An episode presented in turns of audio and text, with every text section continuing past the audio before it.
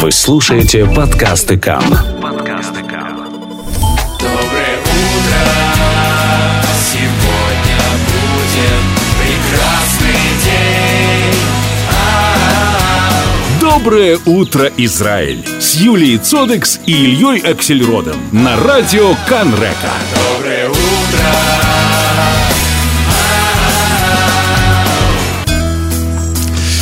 Доброе утро, Израиль. Бодрое утро. Здравствуйте. Мы начинаем новый день, новый эфир. 9 утра и 6 минут на студийных часах. 2 июня на календаре вторник, экватор трудовой недели. Рой Кантан, звукооператор, продюсер э, эфира Вера Рыжикова, редактор Ида Гельфанд. Мы э, начинаем традиционно с программы передач на день сегодняшний. Э, после нашей программы в 11 часов э, утра э, и до 12 в эфире окажется открытый микрофон. На ваши вопросы ответит э, социальный работник Дина Высоцкая, ведущий программы Александр Дов. В 15 часов поздравления с Таней Барской. В 16.05 Дольче Вита Виктория Долинская проведет это час 17.05 «Особый случай» с Яной Брисман. 18.05 на пике событий с Леной Лагутиной. В 22 часа ночной эфир под редакцией Алоны Брендер. Эту же программу передач можно найти и на Facebook странице нашей радиостанции, где совсем скоро появится и наша утренняя фотография, под которой мы ждем ваших комментариев. А пока давайте послушаем музыку.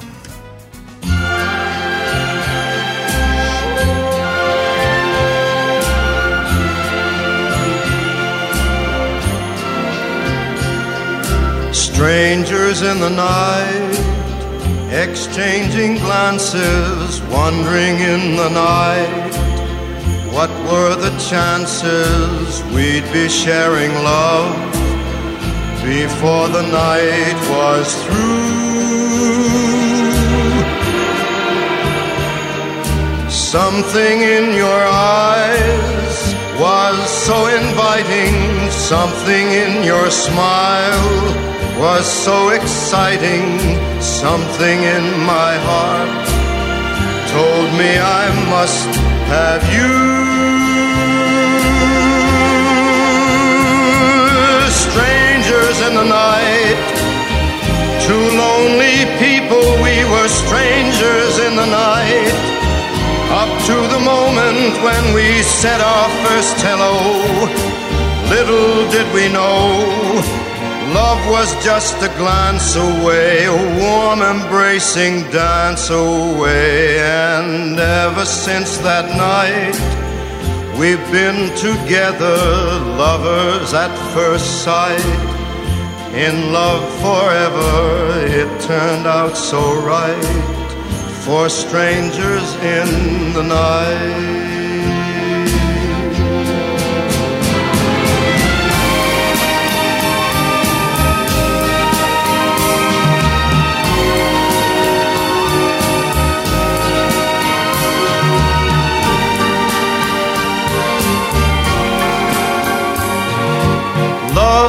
Just a glance away, a warm embracing dance away.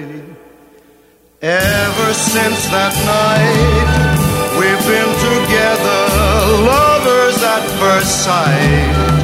In love forever, it turned out so right for strangers in the night.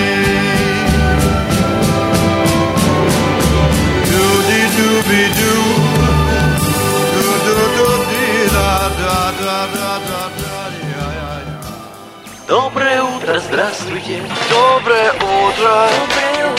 Доброе утро, Израиль. Доброе утро, мы продолжаем 9 утра и почти 10 минут на наших студийных часах.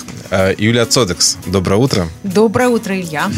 Э, да, у нас произошла небольшая такая в начале заминка. Юлия не сразу оказалась в эфире. А все потому, что соблюдаются правила безопасности. И один из градусников э, показал пограничную температуру, да. но второй доказал, что все в порядке. Да, так что все в порядке, температура... Видите, а вот еще один градус, одна и десятая все. градус. И ты бы вел бы по эту программу один сегодня. Mm. Отправился бы потом в карантин, возможно. Не, ну все в порядке, да, так что нечего э, беспокоиться. Это наша теперь новая действительность общем, да, с измерением Да, очень, температуры. очень, очень хорошо, что э, я вот, кстати, заметил, что после выступления и премьера, и министров, которые ответственны за наше здоровье, э, как-то больше людей начали Да. э, носить маски и очевидно, соблюдать э, все правила, которые вроде, вроде бы какое-то время уже практически улетучились, и их нельзя было заметить на улицах. Сейчас вновь многие люди в масках, большинство, мне даже кажется. И это хорошо, желательно, чтобы все их носили, когда передвигаются в общественном пространстве. Эм, Это день в истории, 2 июня. Что происходило в этот день? У нас есть э, заставка по этому случаю. Давайте ее послушаем. Этот день в истории. Да, без нее никак. Да, и, собственно говоря, уже началась эта рубрика с того, что мы поставили песню «Strangers in the Night», песня, которую исполнил Франк Синатра, бессмертный, знаменитый. Э, Собственно говоря, именно в этот день он э, спустя 12 лет оказался снова на первом месте британского хит-парада именно с этой песней. Мы, в общем, воспользовались э, возможностью ее сегодня послушать. Э, Еще какие еще события происходили в этот день? В 1968 году рукопись романа «Архипелаг ГУЛАГ» была переправлена Александром Солженицыным за границы СССР. Э, такие вот исторические э, события. Завершение Кавказской войны в 1864 году. Гильему Маркони, да. Маркони, да, э, записывает патент на радио. Да, так что у нас профессиональный праздник получается Это произошло сегодня. в этот день в 1896 году. А в 1897 году еженедельник Нью-Йорк Journal, опровергая слухи о смерти Марка Твена, процитировал его телеграмму из Лондона. Ну, в общем, эти слова действительно стали знаменитыми. Сообщение о моей смерти сильно преувеличено. А, В 1946 году во время референдума в Италии было принято решение превратить страну в республику и более не быть монархией. И женщинам в этот день было предоставлено право голоса, что характерно. В 1924 году все индейцы США получили американское гражданство. В 1955 году в этот день был основан космодром Байконур. И мы сегодня поговорим на космическую тему, кстати говоря, во втором части нашей программы. Кстати, с этим э, с, э, названием Байконура э, связываю всегда шутку. Это такая вот байка израильских гидов. Уж не знаю, была ли она на самом деле, но мне вот из нескольких источников рассказывали о том, как гид водил в частном порядке там, двух бизнесменов, очень богатых таких новых русских, как их называют, которые стояли где-то на возвышении над Иерусалимом. И он показывал, вот тут вот пророк Ильягу вознесся к небесам, вот тут Иисус воскрес, тут вот Магомед на огненной колеснице. И один из них, почесывая живот, сказал, так у вас тут не святая земля, у вас тут Байконур какой-то. Вот с тех пор Байконур. Сегодня Организация освобождения Палестины, Ашев, э, была создана в 1964 году. Эм, Историческое событие, которое мы не особо отмечаем. И э, что еще можно? Э, В 79 году исторический визит Папы Римского э, Иоанна Павлуса на своей Иоанна Павла, да? Э, Я что с иврита перевожу. Склонение. Он прибыл на свою историческую родину, в Польшу в этот Польша. день. Да, Это был первый, кстати, визит Папы Римского в коммунистическом государстве тогда еще. И в 1937 году родилась Юна Морец, э, русская поэтесса, переводчица, сценарист, автор прекрасных э, стихов для детей. Вот как раз вчера вдруг разбирала шкаф и обнаружился сборник ее стихов, замечательных совершенно. Да, сегодня празднует свой день рождения. Пожелаем здоровья. Ну, фанаты футбола наверняка знают имя и фамилию Серхио Гуэро, который сегодня отмечает свой день рождения. Аргентинский нападающий, который считается одним из крутейших сейчас э, в мире. Его сравнивают с еще одной легендой, с Ромарио по стилю игры. Они чем-то похожи. Поздравляем Серхио, кстати, всего 88 года рождения. Совсем молодой. Молодой. Да, ну и что? И тогда завершим рубрику. Э, Тим э, Райс Оксли, британский музыкант, сооснователь рок-группы Киана, родился также в этот день, в 1976 году. Мы послушаем как раз песню по этому случаю. Давайте.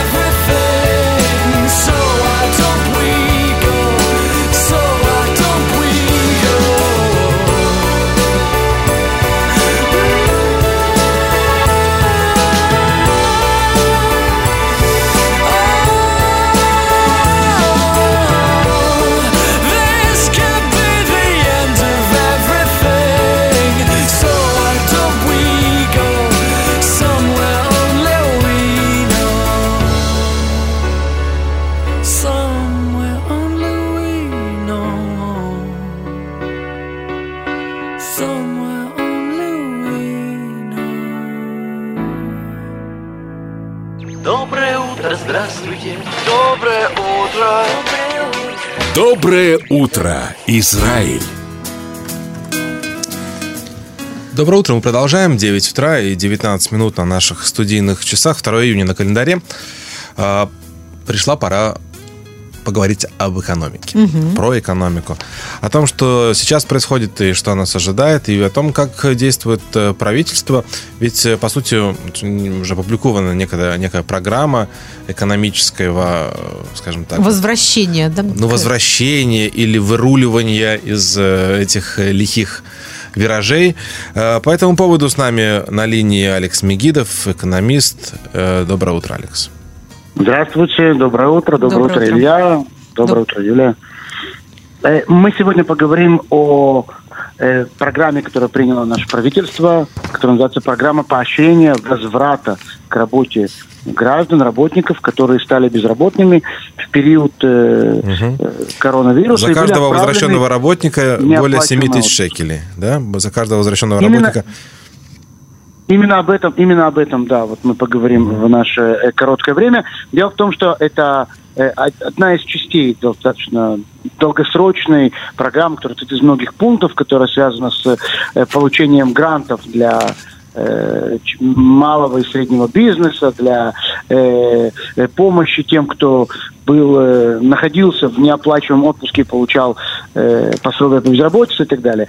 Сейчас это третья часть, программа поощрения. То есть сейчас мы находимся на стадии, как возвратить тех работников, которые до сих пор находятся в неоплачиваемом отпуске, из-за коронавируса и э, что должен делать э, работодатель. Дело в том, что несколько фактов.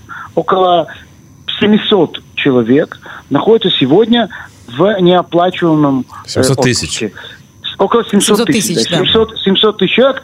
Мы были на пике э, где-то 1, 1 миллион 125 тысяч человек. Часть работников уже были возвращены. И вот сейчас нам нужно обратиться к работодателям и сказать, давайте возвращайте работников на свои рабочие места. Стоимость этой программы это примерно 6 миллиардов шекелей. Э, программа была принята правительством и утверждена Кнессетом в соответствии с заявлениями министров, э, министра финансов Израиля Каца. И несколько фактов. Те компании, фирмы, э, которые возвратят работника э, на свое рабочее место с 1 июня месяца, то есть буквально Со вот вчера. вчера, Да. да, будет выделен грант в размере 7,5 тысяч шекелей. Всех тех, кто вернулся на работу с 1 мая, будет выделен грант 3,5 тысячи шекелей. То есть государство говорит, если ты возвратил их раньше, то мы Или, как бы... или вовсе не отпускал, И- а, содержал, да? и то- во- Вовсе вот в этом э, Ахиллесова пята этой программы, сейчас мы об этом поговорим.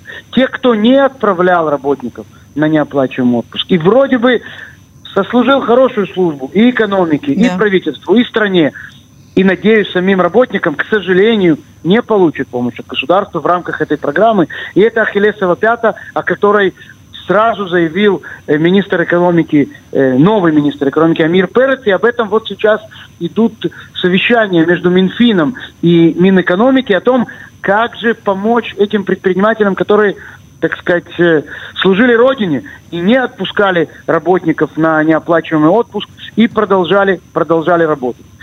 Э, Эта программа, к сожалению, э, не идеальна. Эта программа может ударить как по малому бизнесу. Она может привести к тому, что в крупных фирмах часть работников будут переведены в неполную занятость. То есть их возвратят на работу для того, чтобы получить полный грант. Но из-за того, что нет полной занятости, они будут работать э, частичную, частичную занятость. Э, можно же получить грант за полную ставку. А раньше те, кто были заняты на неполные ставки, а это в основном малоимущие и слабые слои населения, э, они не получат работодатели полный грант. Поэтому им невыгодно возвращать на работу тех, кто были заняты 75% ставки, 50% ставки. Это как раз ударит по По, сам- малоимущим по самым слабым слоям. по самым слабым слоям, слоям, слоям населения. Э, Абсолютно верно. Э, Кроме того, работодателю выгодно сегодня возвратить всех, дать всем неполную ставку и получить, получить полный грант. То есть у этой программы есть немало, так сказать, немало хурим, немало дырок. И поэтому нужно эту программу доработать. Как раз вот об этом сейчас ведутся переговоры между Минфином и э, э, Министерством, Министерством экономики. Э, еще один, еще один, про- еще один момент, тоже очень важный.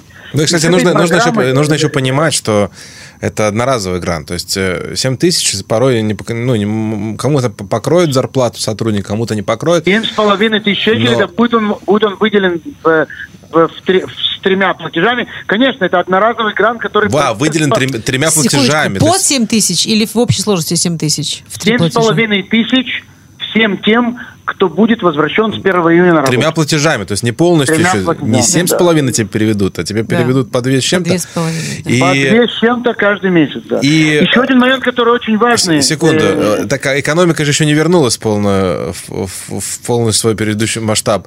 А, Может быть, работник сейчас вернется, через месяц опять не будет работы, потому что компания еще не станет на ноги. Абсолютно верно. Еще один момент, который очень важный. Из этой программы помощи и поддержки э, предпринимателям исключены все те органы, которые получают государственные дотации из других источников, из других министерств. Я имею в виду все амутот, э, участники негосударственного общественного сектора, то, что называется третий сектор. Не государственный, не частный, а третий сектор. А- а- а это очень важная часть экономики. Сегодня как раз очень важно помочь малоимущим, слабым слоям населения. А та, та же Амута не может возвратить работника на свое рабочее место, потому что она получала раньше помощь из Министерства э, здравоохранения, Министерства соцобеспечения, Министерства образования, и поэтому она вообще исключена из этого списка помощи. Э, это тоже, это тоже очень важно, это тоже вот лакуна, которая, э, которую эта программа не покрывает. Мгм. Э, еще один момент, связанный с тем, э, о чем говорит Министерство экономики и, и новый министр экономики. Э, дело в том, что пытаются сейчас продвинуть э, законопроект или поправку вот э, к этой программе помощи предпринимателей.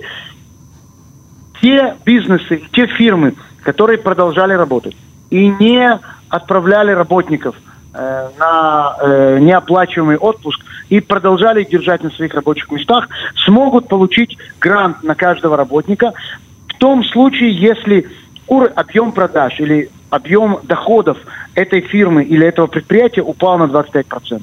И это очень э, важный момент, потому что здесь государство повернется к этим фирмам и скажет, мы с вами, мы вас поддерживаем вот в такую тяжелую минуту, потому что вы не отправили работников и продолжали держать работников на рабочих местах. И то, что сегодня нынешняя программа, которая принята, не помогла тем бизнесам, которые продолжали держать работников на своих рабочих местах, создает определенную моральную проблему. Ведь, э, смотрите, сегодня Министерство финансов, которое не поддержало те бизнесы, которые удержали работников, э, повернулось к ним спиной. И я не уверен, что те же самые бизнесы и фирмы сделают точно так же в случае, если что сделать? Будет вторая волна пандемии, и нам придется снова закрывать экономику или закрывать те или иные секторы экономики. И поэтому очень важно в данный момент повернуться, так сказать, лицом к тем фирмам, предприятиям, которые продолжали работать и держали работников э, на своих рабочих местах. Э, Кроме того, э, еще один момент, Хочется который что-то связан... добавить, но Да. Но слов не Еще один, еще один момент, который тоже... вздохи сказать, читаются. Да. определенная лакуна. Э, смотрите, малые бизнесы, магазины, торговые точки на улицах, они ведь, если вы помните, открылись сразу, когда можно было Мгм. открыться, а это было 20, 26 апреля. И уже 26 апреля люди вышли на работу. А программа-то начинается с 1 мая. Ага. То есть даже ту маленькую компенсацию, тот маленький грант, который сегодня выделяется бизнесом в 3,5 тысячи шекелей, тем, кто возвратил работников с 1 Они мая, тоже не получают. они тоже не получат. То есть, то есть я понимаю, что... Ну, кстати, те, кто получал пособие до короны, продолжают получать пособие и во время, и после. По-моему, до конца мая. До конца мая. Да, и всё. государство должно принять, принять решение, что по поводу вот этого неоп- халата, неоплачиваемого отпуска, будет ли он продлен. То есть я понимаю, что Министерство финансов и новый министр финансов, ему му- нужно было, очень важно было, так сказать, застолбить уже сейчас новую программу помощи э, бизнесам. И смотрите, это ведь э, играет на руку крупным фирмам. Помните э, так называемый протест крупных э, торговых э, сетей, как э, Машбир, как Фокс, э, даже как Икея, которые говорили о том, что мы не возвратим сразу всех работников. Если вы помните, Машбир открыл свои двери только, только в э, середине мая, потому что владельцы крупных торговых сетей ждали программу компенсации от государства. А маленькие торговые точки, они, к сожалению, не э, обладают такими связями в правительстве для того, чтобы получить сведения о том, будет такая программа или нет. Им сказали 26 апреля открыться. Те, кто смог, открылся, и те, кому надо было, возвратил уже работника из халата на свое рабочее место и вот потерял такое право на грант. Я очень надеюсь, что эта программа будет доработана и сможет э, ответить э, чаяниям, надеждам, желаниям и э, малого бизнеса и мелким предпринимателям. Алекс Мегидов, спасибо большое. Спасибо. Всего хорошего, до свидания и, как всегда, желаю нам всем хороших экономических новостей. Спасибо. Всего хорошего. До свидания. Я, я думаю, что стоит перевести дух и тему э, хорошей музыкой.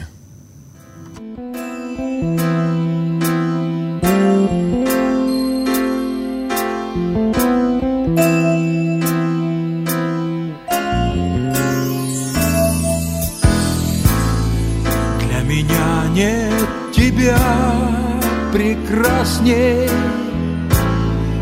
Но ловлю я твой взор напрасно Как видение неуловимо.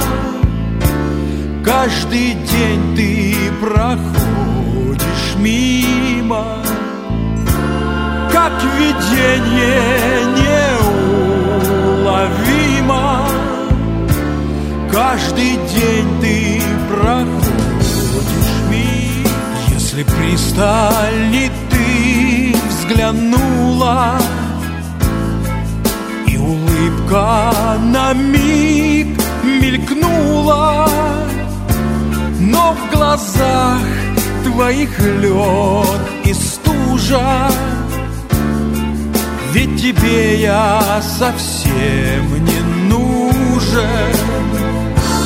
Но в глазах твоих лед и стужа Ведь тебе я совсем не нужен А я повторяю вновь и вновь.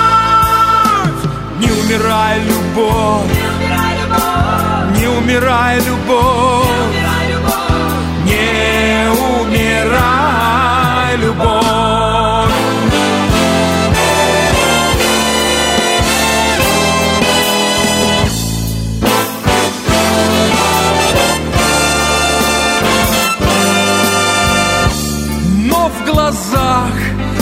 твоих лед и стужа. Ведь тебе я совсем не нужен. Но в глазах твоих лед и стужа. Ведь тебе я совсем не нужен. Но я верю, что день настанет глазах твоих лед Доброе утро. Доброе, доброе, доброе утро. Доброе утро. Доброе утро, Израиль! Вот так вот. К сожалению, красивая песня была омрачена Прыганием. прыганием. Что-то с файлом моим стало. Мы продолжаем далее нашу программу. В рубрике «Чисто по-русски» приветствуем сотрудника, сотрудницу Российского культурного центра в Тель-Авиве, доктора языкознания Татьяну Яцук. Доброе утро, Татьяна. Доброе утро. Доброе утро. Ну что ж, друзья, мы э, в преддверии замечательного праздника, который не можем не отметить, не можем об этом не сказать сегодня. Пушкинский день, день русского языка, день рождения гения русской литературы, поэзии Александра Сергеевича Пушкина приближается. 6 июня. Святой праздник для филологов, святой праздник для всех, кто любит Пушкина и считает его своим современником. Представьте себе, многие так считали, многие так думают и сейчас. Все думаю о Пушкине. Пушкин планета, он где-то рядом. Я с ним не расстаюсь. Что бы я делала в этом мире без Пушкина? Я готова подписаться под этими словами, но они принадлежат не мне. Это Фаина Раневская. Она так говорила о Пушкине. Пушкин планета, Пушкин современен. Но, может быть, это бред, ведь многие говорят, что сейчас из Пушкина можно понять только предлоги. Многие дети скоро будут понимать только предлоги. Я надеюсь, это э, э, не наступит никогда, потому что м, совершенство языка Пушкина нам необходимо. Это наш эталон. Э, Что ж, друзья, вот э, вы знаете, конечно же, что в Яфа есть улица Александра Сергеевича Пушкина. Вам это известно. Мы об этом уже и говорили. Так вот, э, 4 июня в 17.00 мы встречаемся традиционно на улице Пушкина для того, чтобы обменяться новостями о любимом поэте, а этих новостей много, и рассказать э, друг другу, что такое Пушкин для нас, и вновь и вновь, вновь и вновь прочитать его стихи.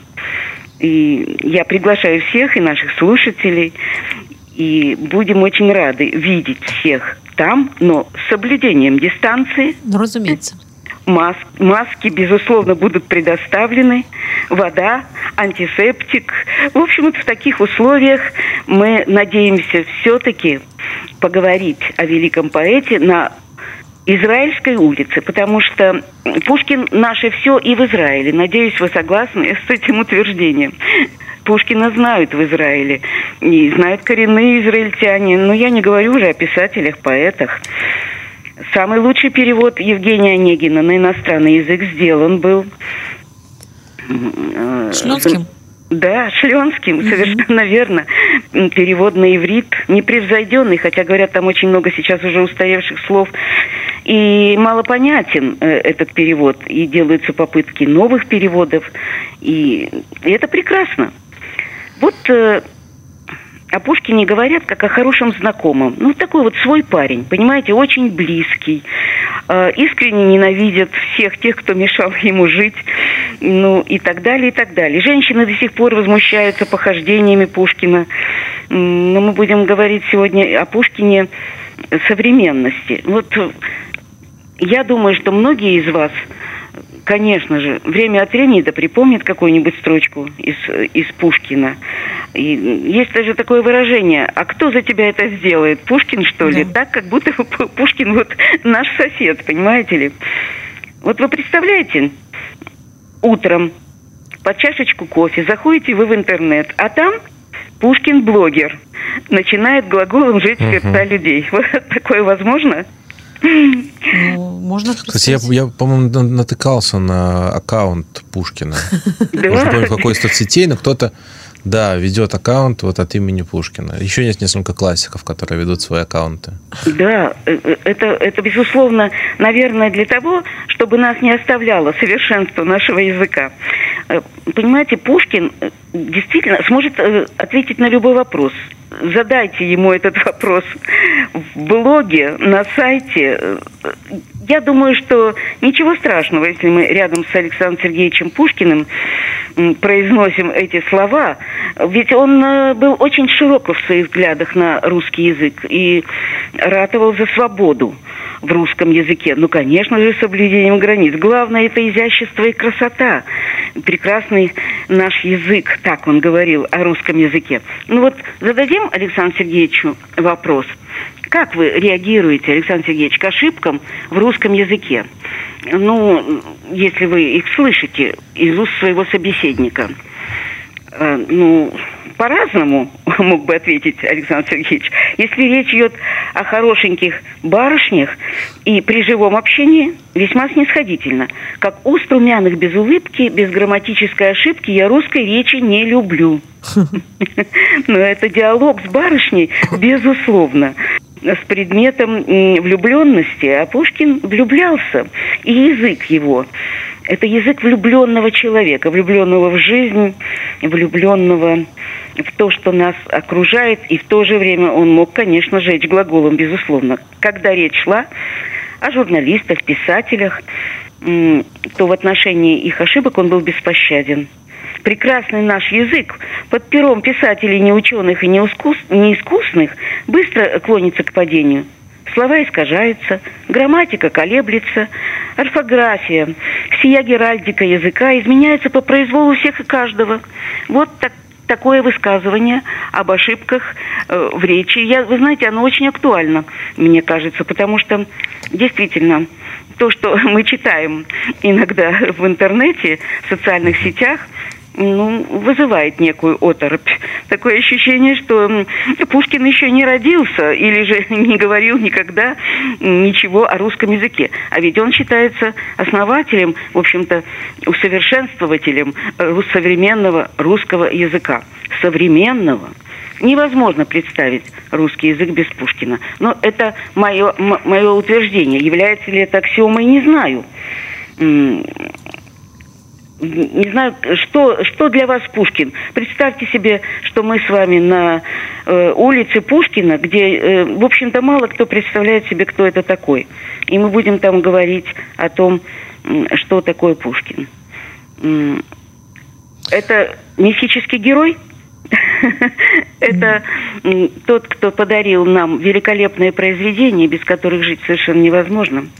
я думаю, что тот, кто хочет получить ответ на этот вопрос, должен вспомнить о замечательном писателе, который, представьте себе, вчера отметил столетие, вернее, мы отметили столетие. 1 июня 20 года, роди- 1920 года родился поэт, которого можно назвать современником Пушкина. Давид Самойлов. Но современником, разумеется, в переносном смысле слова. Самойлов, Давид Самойлов вернул русской речи пушкинскую интонацию, легкость и глубину и посвятил ему лучшие свои стихи. И я думаю, сегодня они будут весьма актуальны. Так же, как и Пушкин, Давид Самойлов, ну, Давид Самойлович Кауфман, настоящее, настоящее имя, фамилия.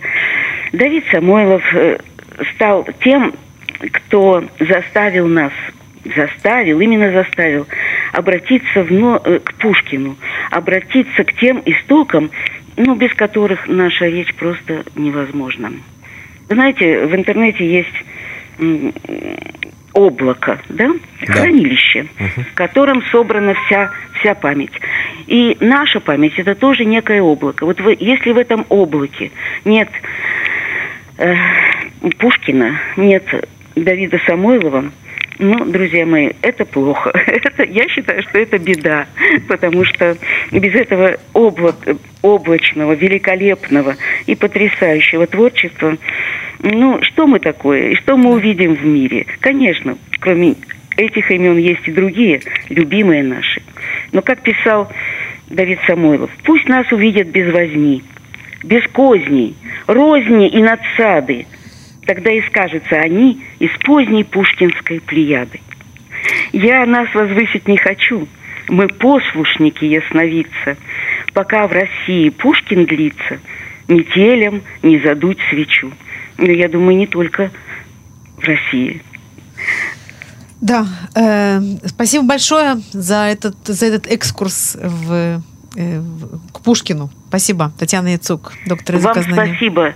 Вы прекрасно, великолепно слушаете. Я ваш отклик чувствовала всем своим сердцем, друзья. Всего вам доброго. Спасибо. Здоровья, здоровья и здоровья. Всего хорошего. Всего хорошего.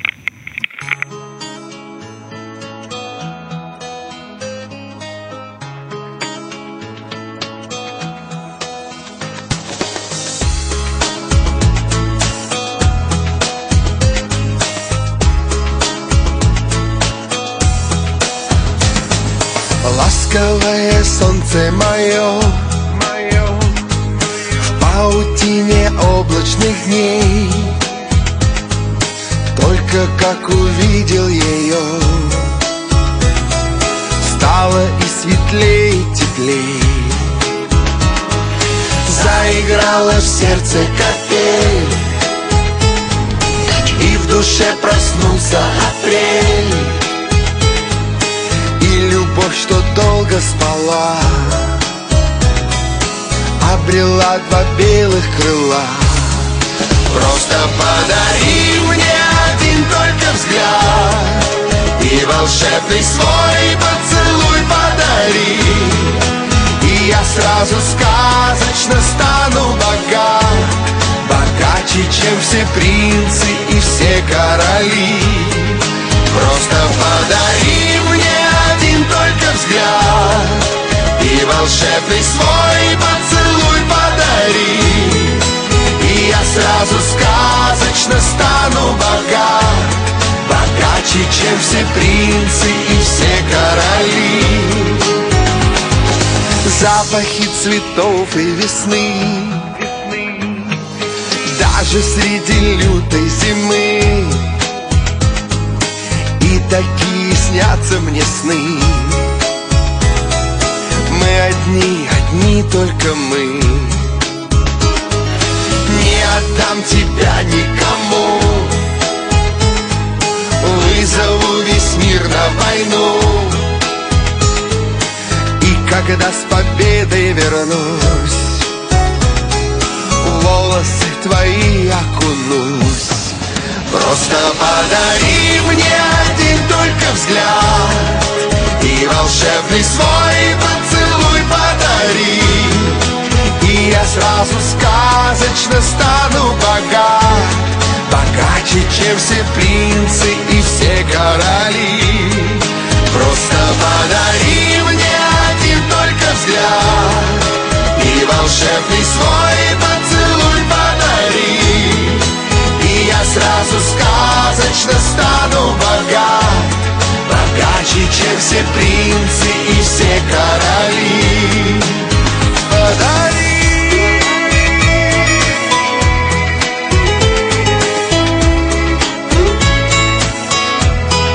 Просто подари Просто подари мне один только взгляд И волшебный свой поцелуй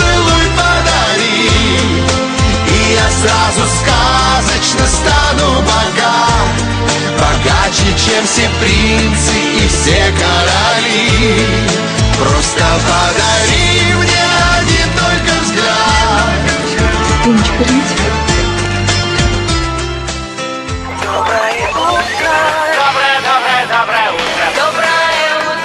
Доброе утро, Израиль. Доброе утро, мы продолжаем. 9 часов 46 минут на наших часах. Поговорим о, высок... о высоком, о высоких технологиях с, с экспертом по высоким технологиям Гай Сбарский с нами на связи. Гай, доброе утро. Доброе утро, Гай. Доброе утро. Доброе утро, Юлия. Доброе утро, Илья. Доброе утро, радиослушателям. Сегодня тема действительно о высоких технологиях в прямом и переносном смысле. Ну, да, именно так, я бы сказал. э, новости последние несколько дней только об этом и говорят, поэтому нам тоже стоило бы немножко поговорить о космическом туризме. Давайте. А я не буду обсуждать, э, скажем так, э, все инновации и, э, и вот все, что связано с полетом Dragon X, э, и, и то, что сделала компания Илон Маска. Просто хотел поговорить немножко о будущем э, космического туриста, как он будет выглядеть. э, опять же, То есть, по сути, по этот оценкам- полет э, по- про- проложил путь э, приватизации космоса, а это означает, что коми- космический туризм близок как никогда раньше. Абсолютно верно, да. То есть это был первый полет, э, который был сделан не государством, а частной компанией. А, соответственно, как у любой частной компании, интересно част- частной компании это зарабатывать деньги. А как зарабатывать деньги, если не продавая, как говорится, билеты? Поэтому э, абсолютно верно. В принципе, можно сказать официально, что вот э, проделан такой большой серьезный шаг в области космического туризма. И хотел вот рассказать, какие планируются вообще виды полетов, по каким ценам и куда. О, ну, если не Сегодня- можем полететь в Грецию, то хотя бы в космос. Да, действительно. Да, то есть э, вот такой вот немножко краткий э, туристический, как говорится, экскурс. Да, если несколько лет А, еще не полетаем никуда, так вообще накопим денег, действительно, уже Ну, будет доступно говорят, для всех. э, В принципе, говорят, что вот э, ближайшее десятилетие будет действительно серьезный скачок в плане э, космического туризма. А, планируется три вида полетов. Э, Первый, то, что называется орбитальный полет, то есть полет по орбите, э, в том числе э, с залетом в э, International Space Station, э, в э, выскочил из головы как по-русски. А, МКС. Международная космическая да, станция, да. да, Международная космическая станция. Вот, да, точно. Первый вид полетов, значит, он э, то, что называется, орбитальный, а, с залетом э, в э, Международную космическую станцию. Э, приблизительная продолжительность такого полета ожидается будет длиться от 7 до 10 дней. А, и цена, опять же, здесь э, неоднозначна, но, э, но говорят, что это будет стоить порядка 20 до 25 миллионов долларов. А, то есть вот ожидаемая... м, э, вот, Это с багажом? Ты удивишься, но на самом деле НАСА, например, уже у себя на сайте разместили ценник, сколько им стоит, э, сколько им стоит содержание человека а, э, на, на- на МКС. И опять же, там очень интересно, то есть, в принципе, содержание человека на МКС стоит НАСе 35 тысяч долларов э, в день. Это их цена. Я, я даже посмотрел, там очень подробно расписано, что стоит, еда, электричество. То есть все, даже интернет я посмотрел. 50 долларов за гигабайт они платят. Э, Так что, да. А Э, я так говорил, что это космические цены. Ну, точно, космические цены. Это первое. Значит, вид полета. Второй, то, что называется саборбитальный. А, то есть идея в том, что это будет не тяжелая большая ракета типа Фалконов, это будет э, легкие ракеты, а, которые будут выводить человека не вне, вне орбиты, а близко к орбите, то есть э, доводить до э, высоты, где уже есть невесомость. То есть чисто, Э, там чисто чело- пофоткаться, да? Там как бы. Ну, чисто, да, чисто для Твиттера такой, э, как бы для... Сколько будет стоить такой полет? Для Инстаграма. Значит, он Вот будет лоу-кост, длиться- назовем его так. Э, Лоу-кост, да. Лоу-кост будет длиться, полет самой невесомости будет длиться порядка 7-8 минут. После этого будет приземление. Сам весь полет будет длиться несколько часов. А, взлет 7-8 э, минут в невесомости и потом э, по приземлению обратно. Такой полет будет стоить, опять же, не очень, относительно не очень дорого, но десятки или сотни тысяч долларов. Пока еще цены э, точной нету, но вот в этом промежутке. То есть э, пока, опять же, называют разные цены. Некоторые говорят порядка 80 тысяч долларов, некоторые 70 тысяч долларов. Ну, это уже разница зашел небольшая. Да, один кто-то зашел за 120 тысяч долларов. Ну вот, вот где-то вот в этом вот... э, В сезон, не в сезон тоже зависит. Э, Может быть, да. Э, И третий вид полетов – это э, лунная по лунной орбите, то есть облет вокруг Луны. На самом деле, да, на самом деле такой полет уже, билет уже продан Так. э, на такой А полет. билет один, Э, что то- ли, был вообще? Ну, его купил японский миллиардер, э, относительно молодо- молодой, и планируется такой полет уже в 2023 году. Ага. А, идея, опять же, облететь вокруг Луны и вернуться обратно. Не, не садиться, не, не высаживаться на Луне и вернуться обратно. А, опять же, пока цена не разглашается такого полета, э, но, но, но разглашается уже дата. 2023 год, когда планируется этот полет. Опять же, то, тот, кто продал билет на, на это мероприятие, это Илон Маск и Мгм. компания SpaceX. Планирует это делать на их Starship, то есть на их м, следующем поколении кораблей. Поэтому, а так как Илон Маск обычно выполняет то, что, э, то, что обещает, то действительно есть высокие шансы, что, что таки в 2023 году будет уже туристический полет вокруг Луны. А, А, и- э, я, Гай, хочу спросить, а как бы какие-то требования к здоровью, например, туристов э, э, вообще? Главное, чтобы не было короны. Да, кроме Ну, короны. да, Температуру ну, будет я мерить, думаю- так понимаю, на входе. Я а кроме думаю, там нужно справку от врача принести. Но на самом деле, смотрите, на Ну, не больше, чем для тех, кто прыгает, например, там, с парашютом, да, по всей видимости. Смотрите, значит, на сегодняшний день было на самом деле осущ- осуществлено 8 туристических полетов в космос. А, Семь космонавтов э, уже э, такие полеты проходили, и по их описаниям они проходили очень жесткие такие все-таки физические подготовки, которые, как они говорят, опять же, из их слов, э, довольно похожи на те тренировки, ко- которые прох- проходят космонавты, астронавты м, той же России или Америки. А, Но опять же, это с их слов, и что именно требуется, нужно у них спросить или почитать. Э, Я пока точно не знаю, но на сегодняшний день вот уже 7 человек побывало в космосе. за То есть не деньги. профессиональные космонавты, а Да, да, да, Туристы. да. Им это, да, им тоже это обходилось э, довольно большие деньги, то есть они платили порядка там 40-30 миллионов долларов. для за этого вот тоже нужно вот здоровье, вдруг осознать, что Что расстаешься Ну, с такими деньгами, да. Э, Да, ну и в принципе все на сегодняшний день четыре компании, скажем так, э, работают над э, вопросом, разрабатывают вот полеты, разрабатывают возможности для туристов летать в космос. Практически все они американские. Это Blue Origin, Джефф Безос, основатель Амазона. Это Virgin Galactic, Ричард Брэнсон, основатель основатель компании Virgin, и SpaceX э, Илон Маска, это третья, значит, ну и четвертая это Boeing. Э, Boeing э, это public company, то есть публичная компания американская, но эти четыре компании на сегодняшний день очень активно работают над вопросом освоения космоса, космического туризма, очень продвинулись уже, скажем так, конечно, Илон Маск продвинулся дальше всех, но, в принципе, они все уже над этим работают, у всех есть какие-то результаты.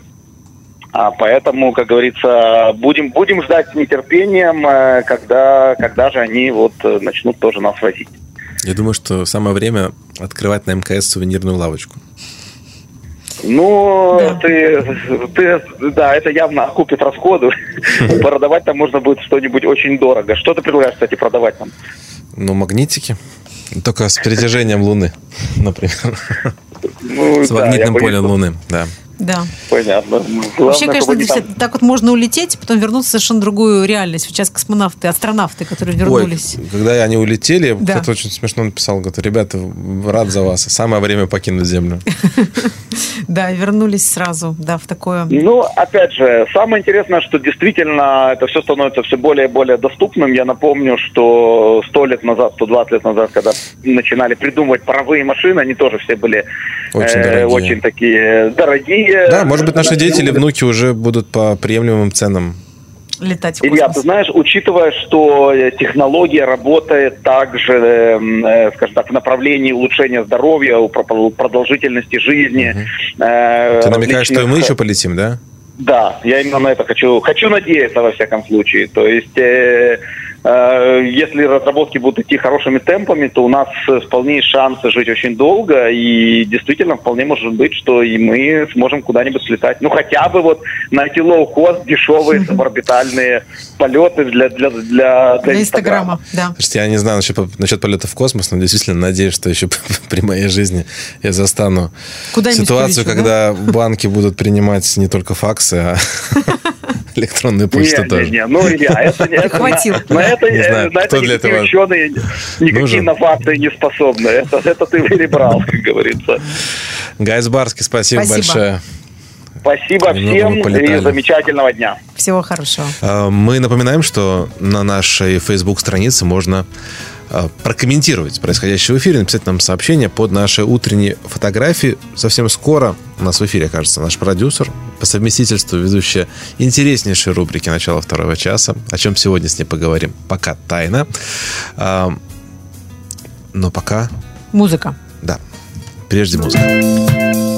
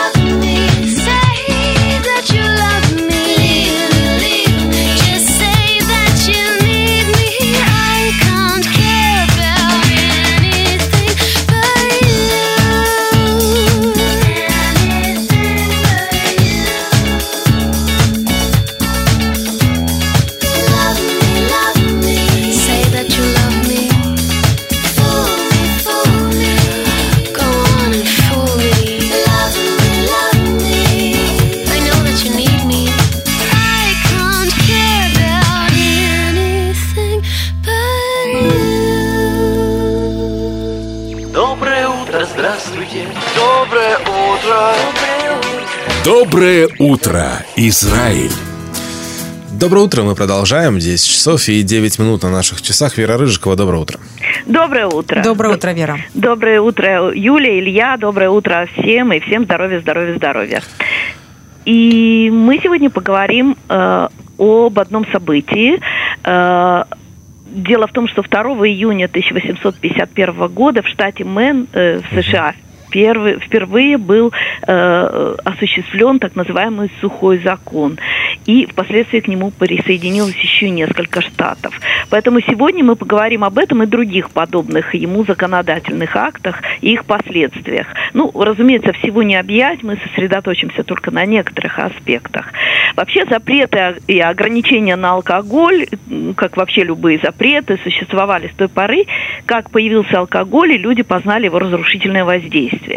Чаще всего выражение «сухой закон» у нас ассоциируется с 14-летним запретом на алкоголь в США в первой половине прошлого века. Но на самом деле первый в этой стране официальный запрет был принят еще несколькими десятилетиями раньше, хотя необходимость в нем назрела еще раньше, в 18 столетии. В американских колониях, куда из Старого Света понаехали самые разные люди, неизбежно возникали проблемы э, социальные и э, разнообразные преступления. Там были и грабежи, и насилие, пьяные убийства. При этом э, на тот момент в войсках Конгресса солдатам выдавали ежедневную порцию виски для поддержания боевого духа. И вообще виски на тот момент у американцев был чем-то вроде кофе. А ежедневные возлияния в салонах некой особенностью американской национальной иде- идентичностью. А виски стали вообще национальным напитком э, местным, поскольку вы производили э, из, из местного сырья, там, ячмень, и, э, э, кукуруза и так далее. А, а вот в отличие от колониальных кофе и чая. И э, ал- антиалкогольный протест э, сформировался более или менее к началу XIX века, и в 1826 году появилось Американское общество трезвости. Это было масштабное движение, э, которое спустя десятилетия уже насчитывало полтора миллиона членов.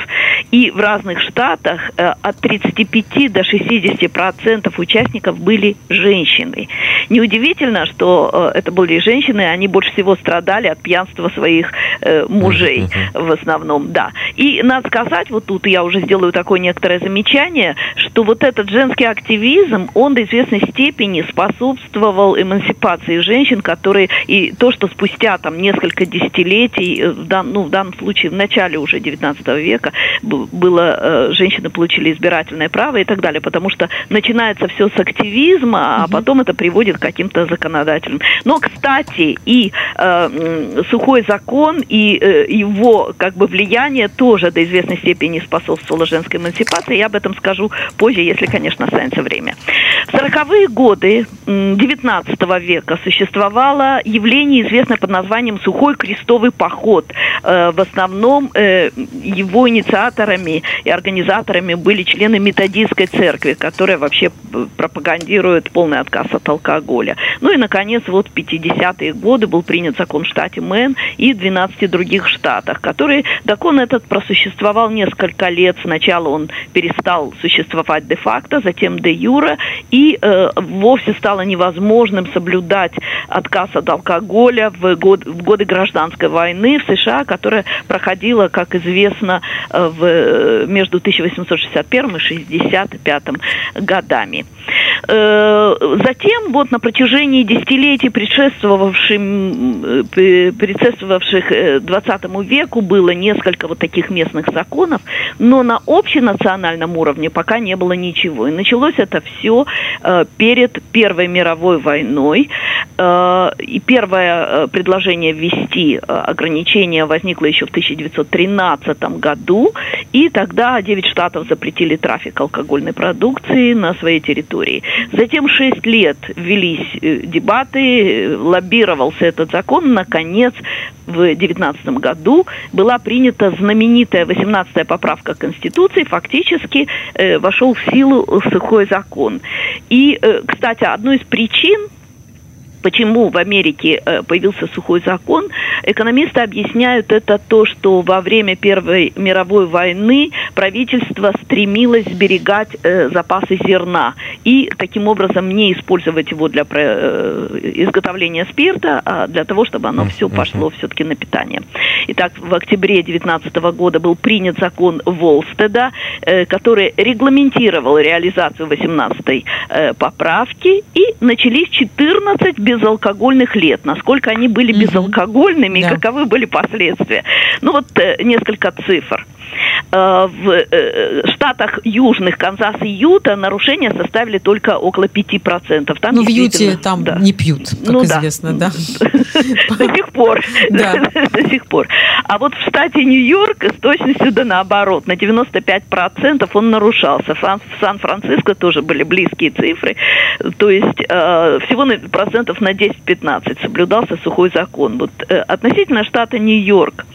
По разным оценкам от 30 до 100 тысяч заведений нелегальных продавали алкоголь в штате Нью-Йорк в годы э, действия сухого закона. Для сравнения, в наше время, вот по данным на 2012 год, во всем штате Нью-Йорк работало около 55 тысяч заведений, имеющих лицензию на продажу алкоголя. То есть вывод какой? Запрещай, не запрещай, будет то же самое, правильно? Да.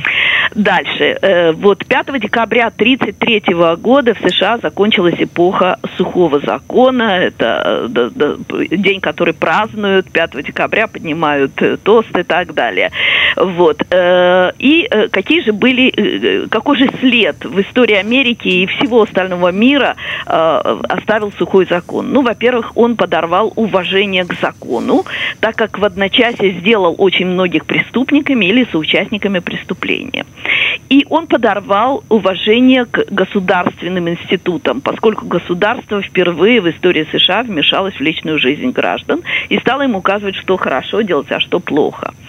Этот закон подорвал и уважение к религии и способствовал тому, что очень многие люди просто отошли от, э, от религии, поскольку евангелисты в основном, конечно, выступали за абсолютную трезвость. Этот закон изменил женщин. Поскольку появились э, вот эти вот э, э, заведения подпольные, куда стали наравне с мужчинами приходить женщины, вот если в салунах там при предыдущих эпох э, в основном, если были женщины, то это либо обслуживающий персонал, либо женщины легкого поведения, то в эти подпольные бары стали приходить э, нормальные женщины и э, выпивать наравне с мужчинами, курить наравне с мужчинами, танцевать чарльстон. И это тоже до известной степени способствовало эмансипации. Кроме того, именно вот эти подпольные заведения породили культуру баров, которых до этого практически не было. Дальше. То есть были какие-то а, отрицательные э, явления, были, в общем, некоторые, ну, я не знаю, положительные, не положительные, но то, с чем мы живем сегодня. Кроме того, этот закон способствовал расслоению общества, материальному, социальному расслоению, то есть он стал уделом обеспеченных граждан, и э, таким образом э, люди богатые могли себе позволить, поскольку цены на алкоголь очень сильно выросли из-за многочисленных запретов, необходимости их э, преодолевать этот э, закон создал организованную преступность. Я просто не могу сейчас вот постраняться, потому что это просто отдельная тема, огромная, которой там, не знаю, нужно посвятить несколько диссертаций, что, в общем-то, и, и делается. Этот закон повысил градус употребляемых напитков. Э, Сухой закон распространялся сначала на алкоголь э, выше 2,7%, а потом снизился до полупроцента. Таким образом, все легкие напитки алкогольные, там, включая самое легкое пиво, э, оказались под запретом. Но если уж нарушать закон, то давайте уже будем нарушать его по полной, и тогда вот пошли в ход все эти очень крепкие напитки. И потребление пива резко снизилось, а потребление виски резко возросло.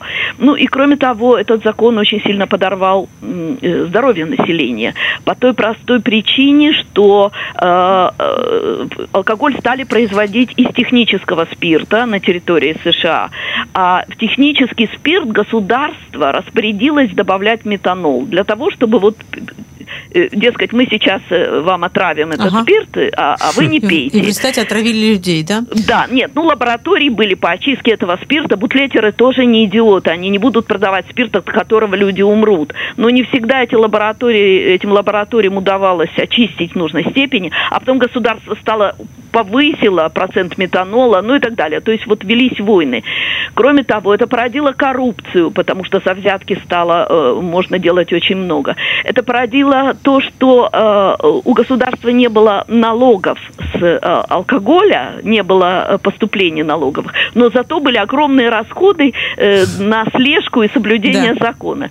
И, в общем-то, до известной степени это способствовало Великой депрессии, э, которая в США э, начина- началась в 29 году и закончилась в 39 но основные годы были вот э, как раз до 33-го, до момента отмены сухого закона. Так что любой запрет, вывод, который мы сделаем из этого, любой запрет – это палка о двух концах который может э, э, до известной степени как- принести некую сиюминутную пользу, но впоследствии э, не- некоторое влияние не самое лучшее оказать, э, в том числе и на тех, кто этот запрет вводил.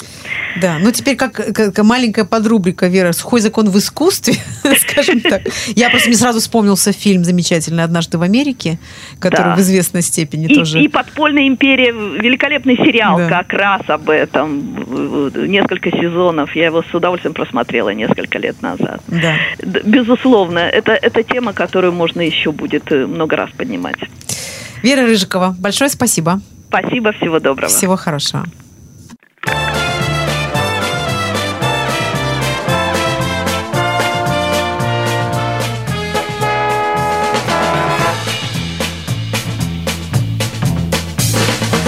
Глубокий, руки шире, не спешите, три-четыре. Бодрость духа, грация и пластика.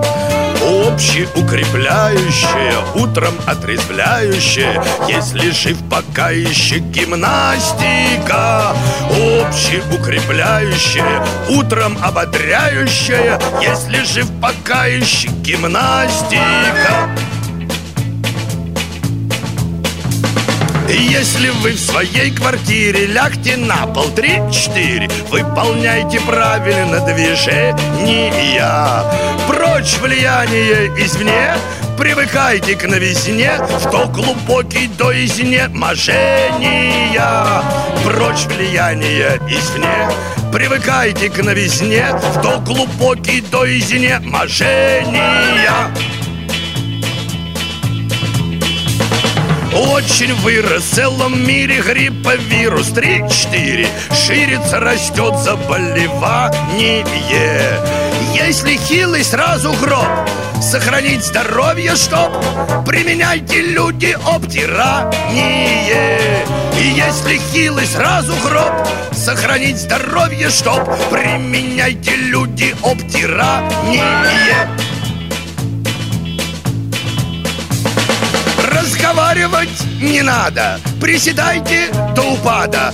Да не будьте мрачными и хмурыми. Если очень вам не имется Обтирайтесь чем придется. Водными займитесь процедурами. Если очень вам не имется Обтирайтесь чем придется. Водными займитесь процедурами Не страшны дурные вести Начинаем бег на месте Выигрыши даже начинающий Красота! Среди бегущих первых нет И отстающих бег на месте Общепримиряющий Красота! Среди бегущих первых нет И отстающих бег на месте Общепримиряющий Красота!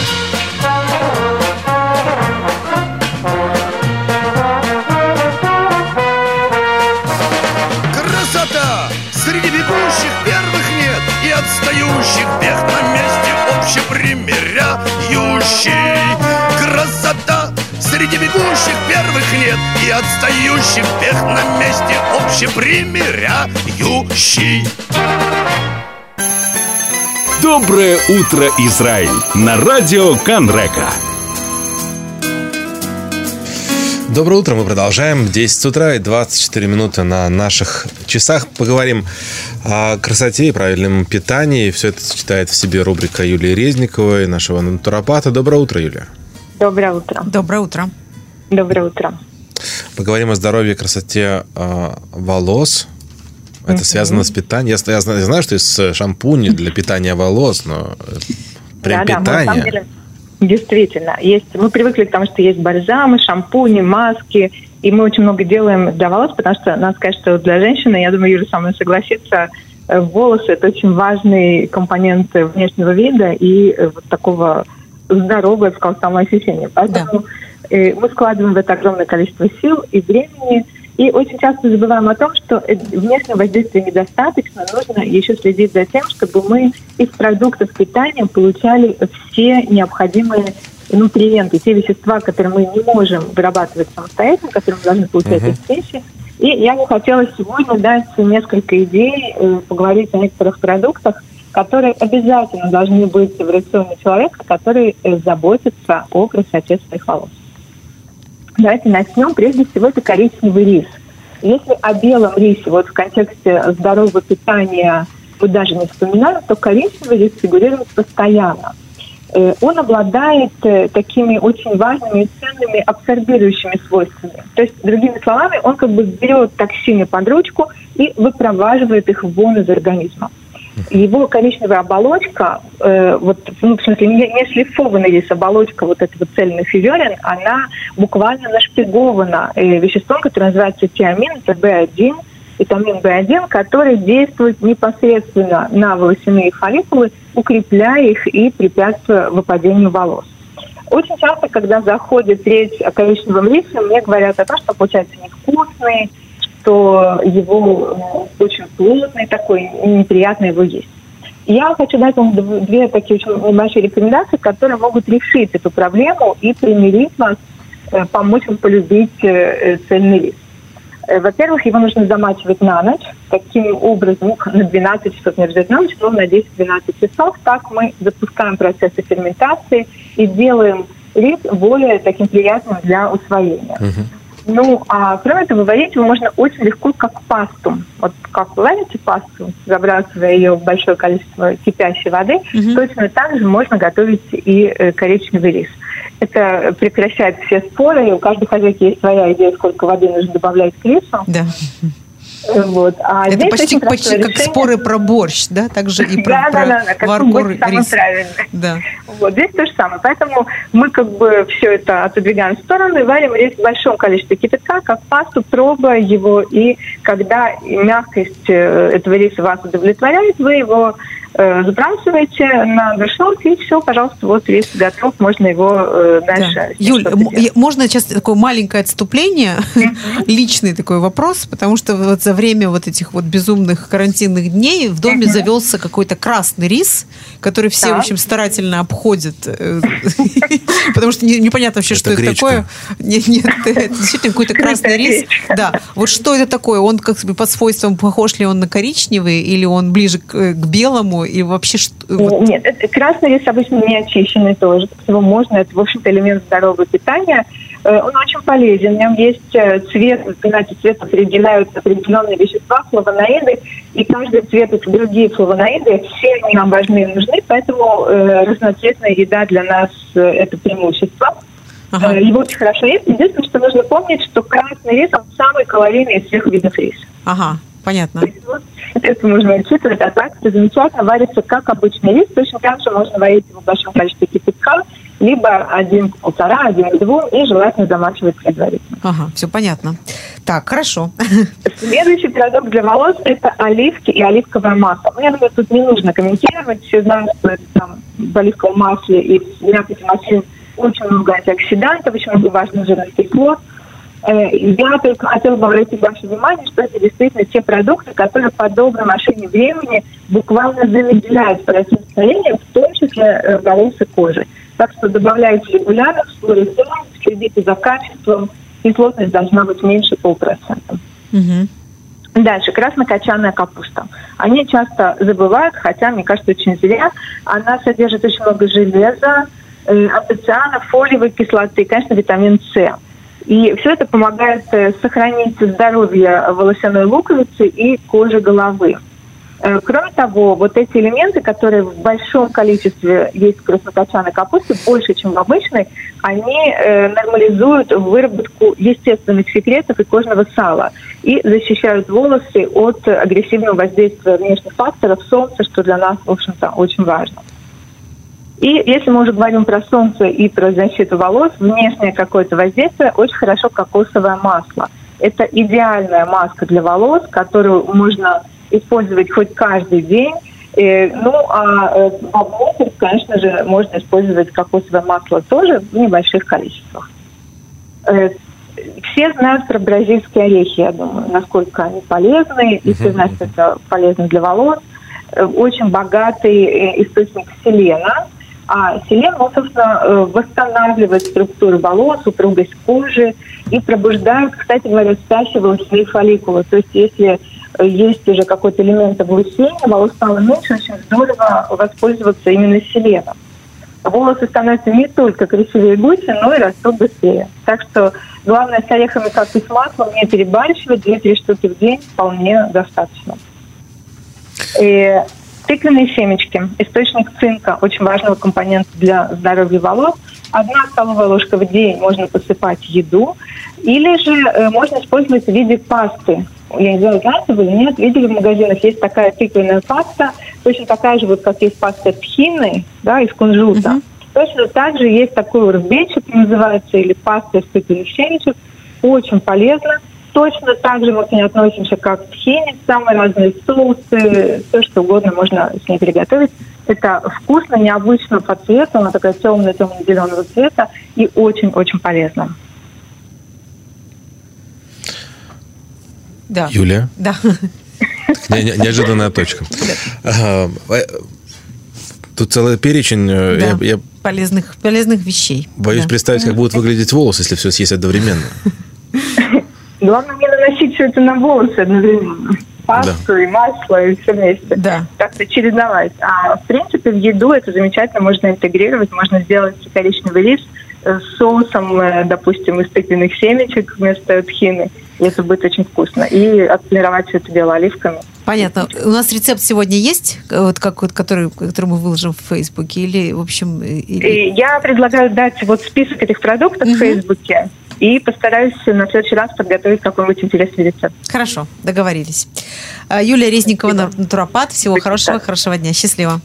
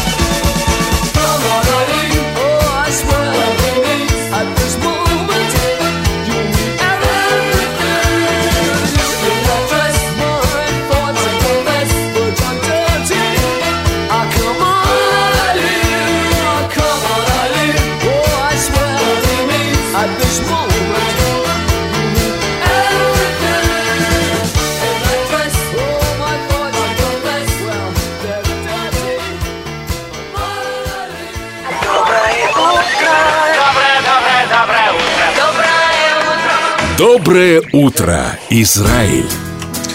Доброе утро, мы продолжаем. 10 утра и 36 минут на наших часах. Э, Мы вновь затронем космическую тему. И сейчас приветствуем в эфире нашего гостя Яков Печатников, сотрудник и консультант Space IL. Доброе утро, Яков. Э, Доброе утро, Илья. Доброе Я утро. понял, что вы уже сегодня второй раз обращаетесь. Это хорошо, что Да, вы- мы говорили про космический туризм, э, как, э, может быть, следствие приватизации космоса, но хотели бы э, вот сейчас акцентировать внимание на том событии, которое пару дней назад Ну смогло, смог- смогло победить коронавирус в новостных заголовках по всему миру. Ну, с приватизацией, кстати Ну, говоря, тоже связано уже космос. Да. Э, да. Ну что ж, это прекрасно. Действительно, так я, я лично отношусь к этому космическому туризму скорее как э, к пиару, который привлекает к этому безусловное внимание. И вообще, когда НАСА потеряла свою монополию, она ведь раньше сама и производила, сама определяла политику, сама делала все. И вдруг э, вот после окончания шаттлов вот 9 лет ушло на то, чтобы снова восстановиться и создать что-то, что летит.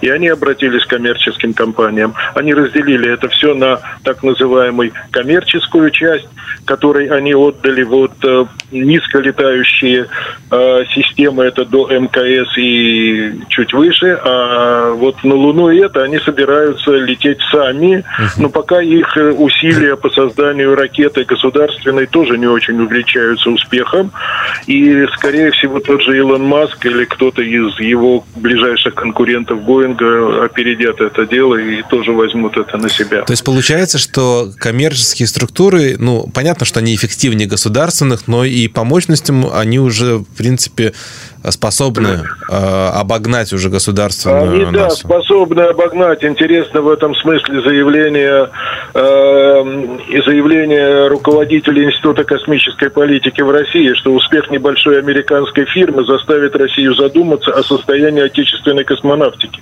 SpaceX, который работает всего 6 тысяч человек, по космической мощи сравнялся с Роскосмосом, где работает 250 тысяч человек.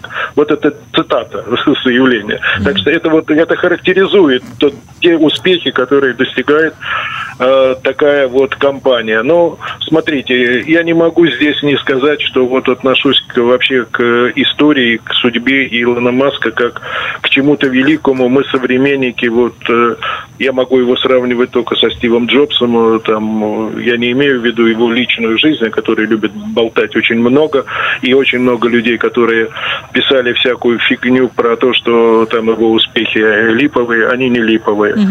Это человек, который начал с того, что был одним из основателей PayPal, потом он создал э, этот свой э, поезд вакуумный, потом он создал эти свои батареи, которые, кстати, несмотря на то, что их никто не видит, э, по экономическому эффекту могут превзойти все эти космические разработки с точки зрения профита. И вот они, наконец, создают этот аппарат. Но э, что я хочу сказать? Э, э, у меня значительно меньше вот это радужное, э, радужного мнения, что вот мы сейчас, наконец, шашками и быстро все догоним. Нужно отдавать себе отчет, что этот человек вот достиг этого финансовой независимости, потому что ресурсы, которые туда вкладываются, количество испытаний, которые были сделаны для того, чтобы сделать шаг от грузовых полетов к пилотируемым, вот это то, на что мы хотели вообще-то обратить внимание, потому что мы думаем, ну вот он уже запустил туда спутник, он слетал на МКС. Чтобы получить разрешение на пилотируемый полет, нужно было провести такое количество испытаний со системами спасения, э, 30 запусков, э, имитирующих запусков с ракетами, взрыва ракеты, чтобы имитировать настоящий взрыв и все это. Больше того, для запуска космонавта необходима очень высокая степень консерватизма технического. НАСА запретила ему вносить изменения, потому что такие ребята, как Маск и его команда, каждый день работают над ошибками. Они создают, э, они проверяют испытания, и они очень эффективно работают над ошибками. У них после взрыва там через полгода идет уже исправленная система. И у них не было ни одного аппарата, который летел бы точно такой же, то есть as-is, то, что они называют. Они все время вносили изменения. Им сказали, мы не разрешим вам пускать человека, пока вы пять раз не запустите одно и то же. Вот одно и то же. Вот что летает, что мы знаем, что оно одно и то же. Ведь э, э, вероятность, надежность союза, союзов победить невозможно. Ну, невозможно в принципе, потому что надежность статистическое понятие.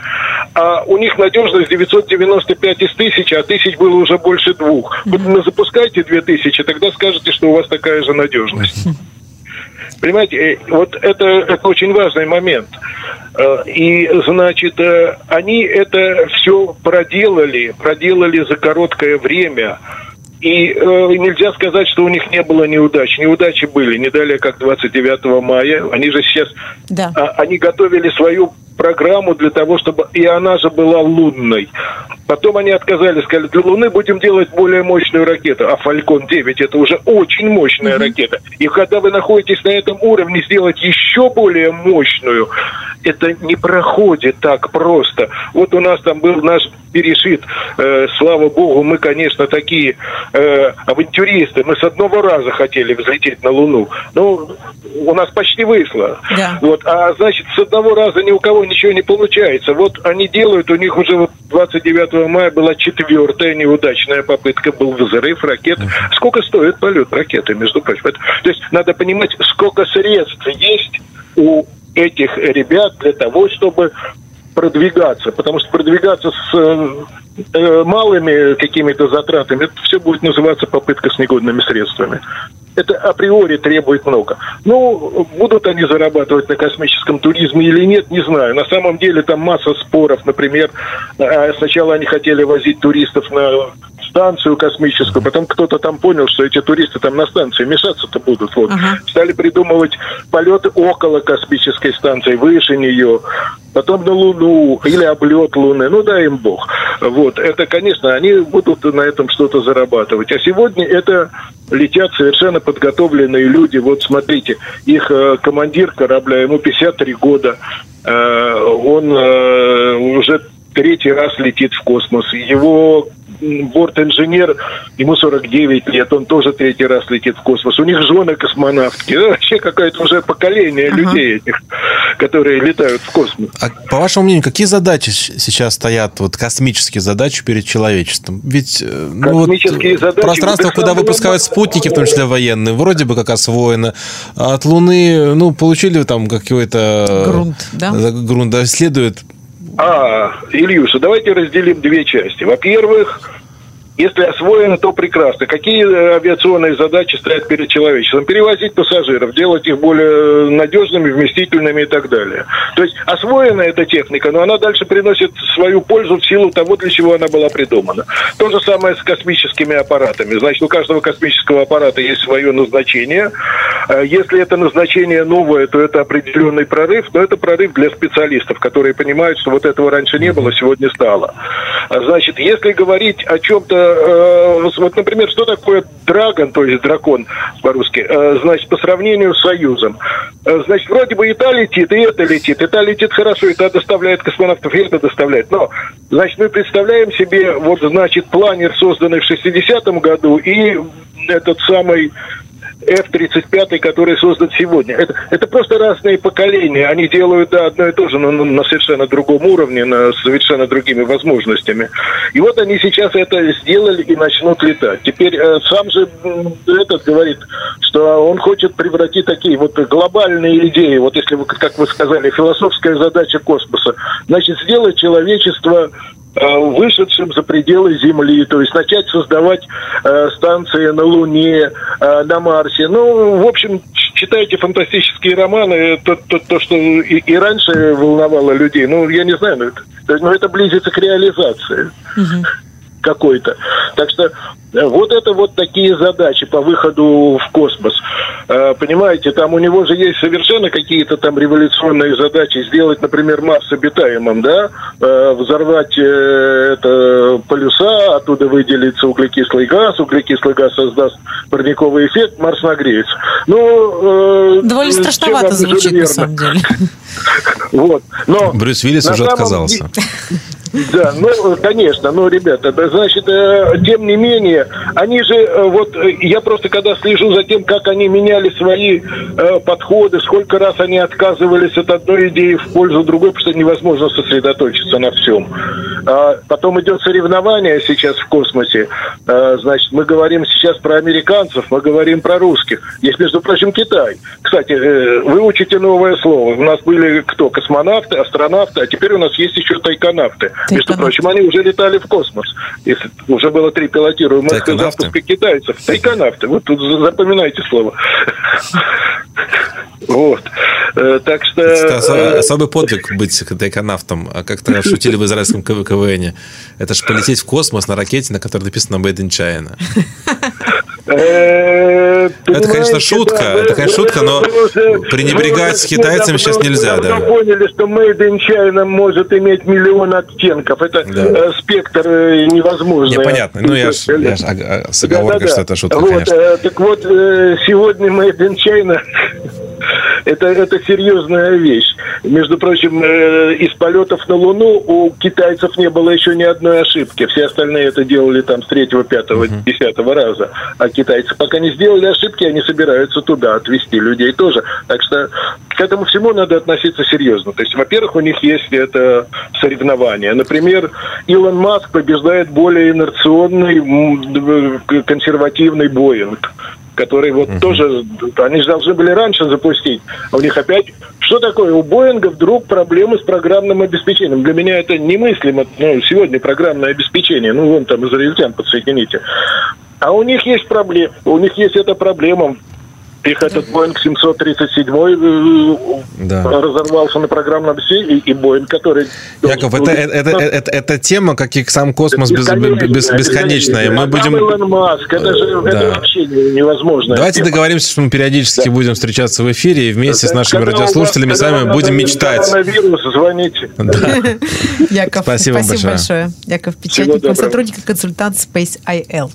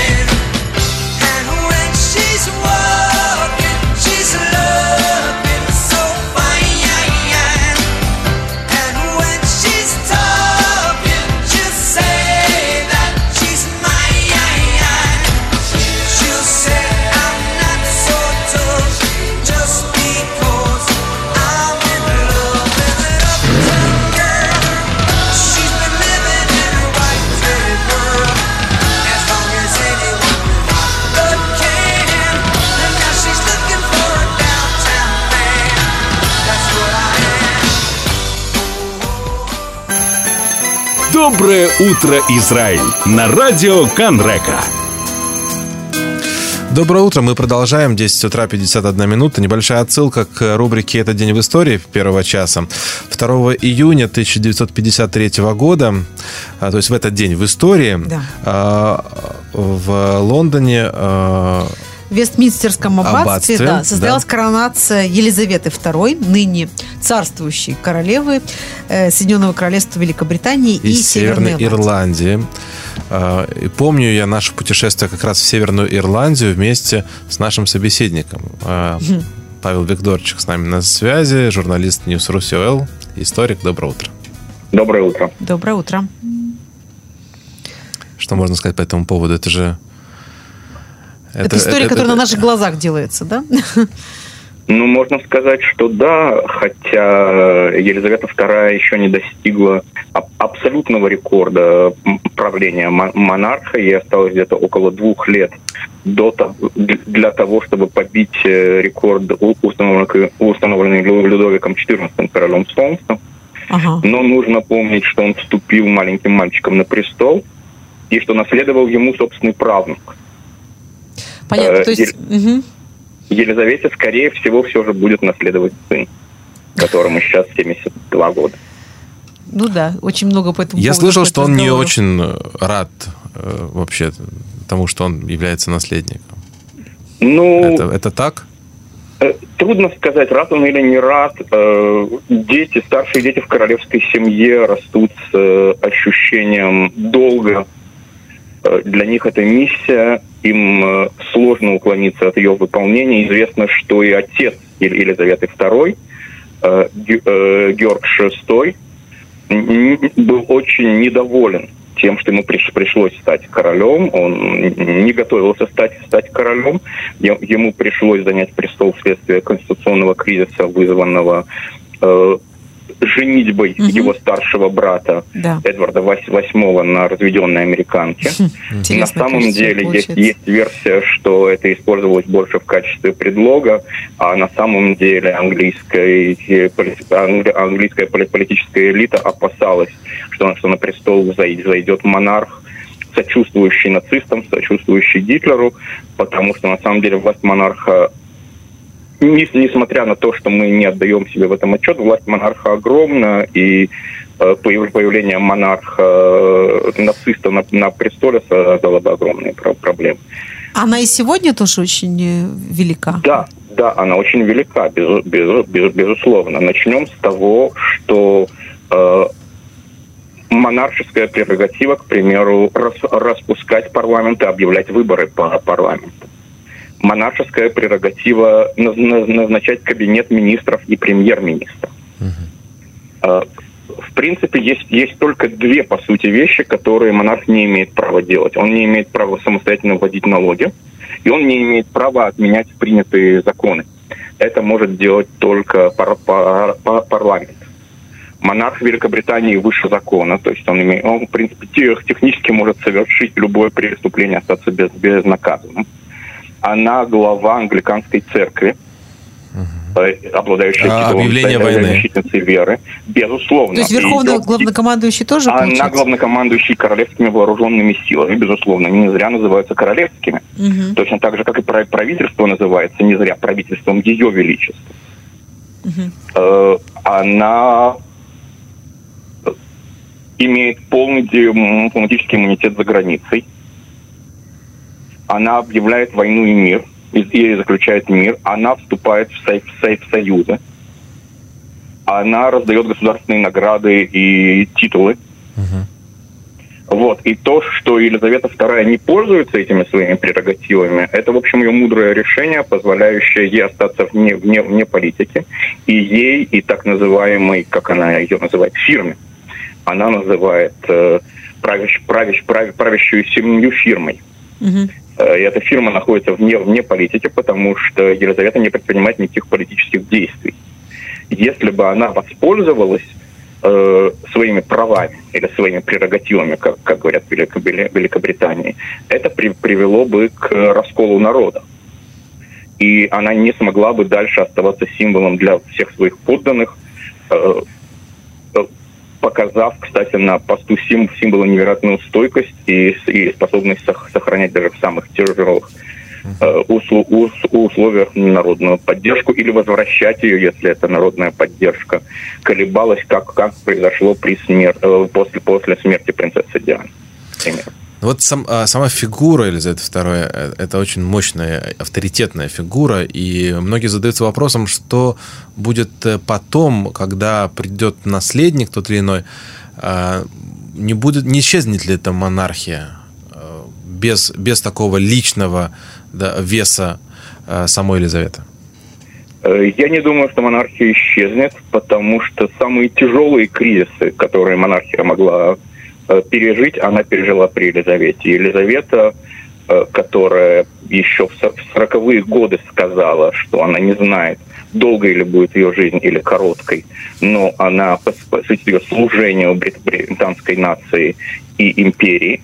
Не будем забывать, что тогда э, Великобритания была еще британской империей. В общем, в общем-то, выдержала этот об- обет, и это обеспечило сохранение монархии.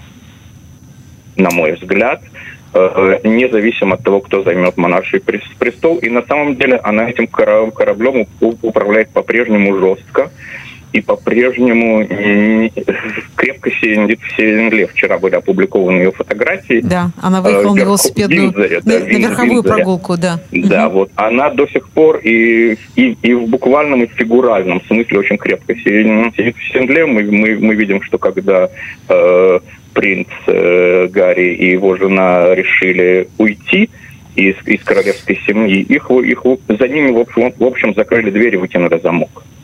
И это сделала королева. Их, их лишили титула, их лишили права на часть э, э, цивильного листа, их, их лишили права на охрану. Они стали обычными гражданами. Или, или точнее, даже подданными. Мгм. Вот. Павел, огромное спасибо. Да, очень интересно. Мгм. Спасибо Да. большое. Пожалуйста, до свидания. Это был Павел Викторчик, журналист News.ru и историк. А наша программа завершается. Да, благодарим всех наших радиослушателей в них за внимание к нашей программе. Встретимся уже завтра, через 22 часа. Всем пока.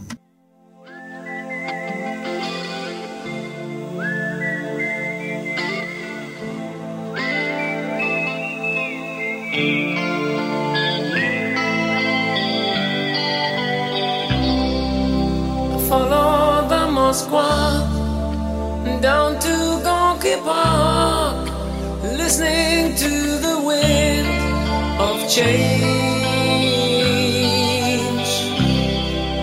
An August summer night, soldiers passing by, listening to the wind of change.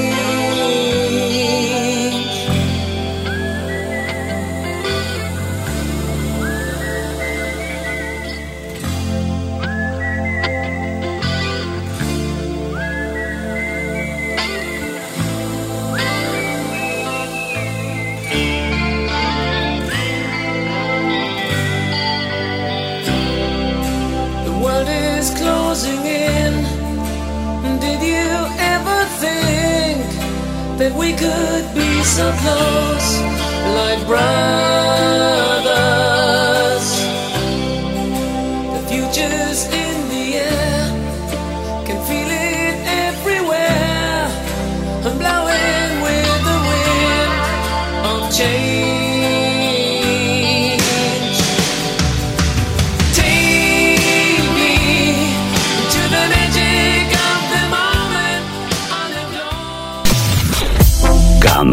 Израильская корпорация общественного телерадиовещания.